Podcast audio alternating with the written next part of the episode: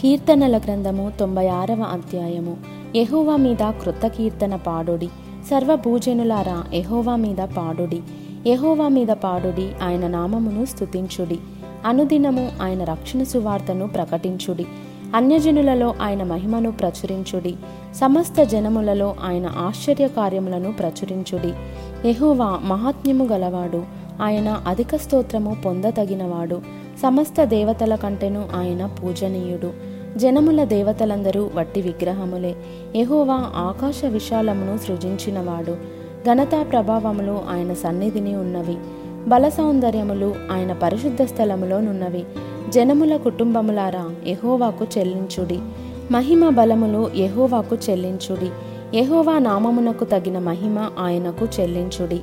నైవేద్యము తీసుకొని ఆయన ఆవరణములలోనికి రండి. పరిశుద్ధాలంకారములు ధరించుకొని యహోవాకు నమస్కారం చేయుడి. సర్వభూజనులారా ఆయన సన్నిధిని వనకుడి. యహోవా రాజ్యము చేయుచున్నాడు.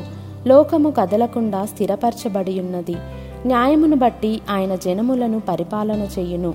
ఈ వార్తను అన్యజనులలో ప్రకటించుడి. యహోవా వేం చేయుచున్నాడు?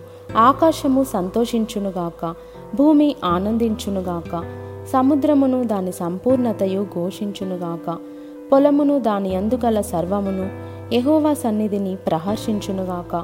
వనవృక్షములన్నయు ఉత్సాహధ్వని చేయునుగాక. భూజనులకు తీర్పు తీర్చుటకై యహోవా వేం చేయుచున్నాడు? న్యాయమును బట్టి లోకమునకు తన విశ్వాస్యతను బట్టి జనములకు ఆయన తీర్పు తీర్చును.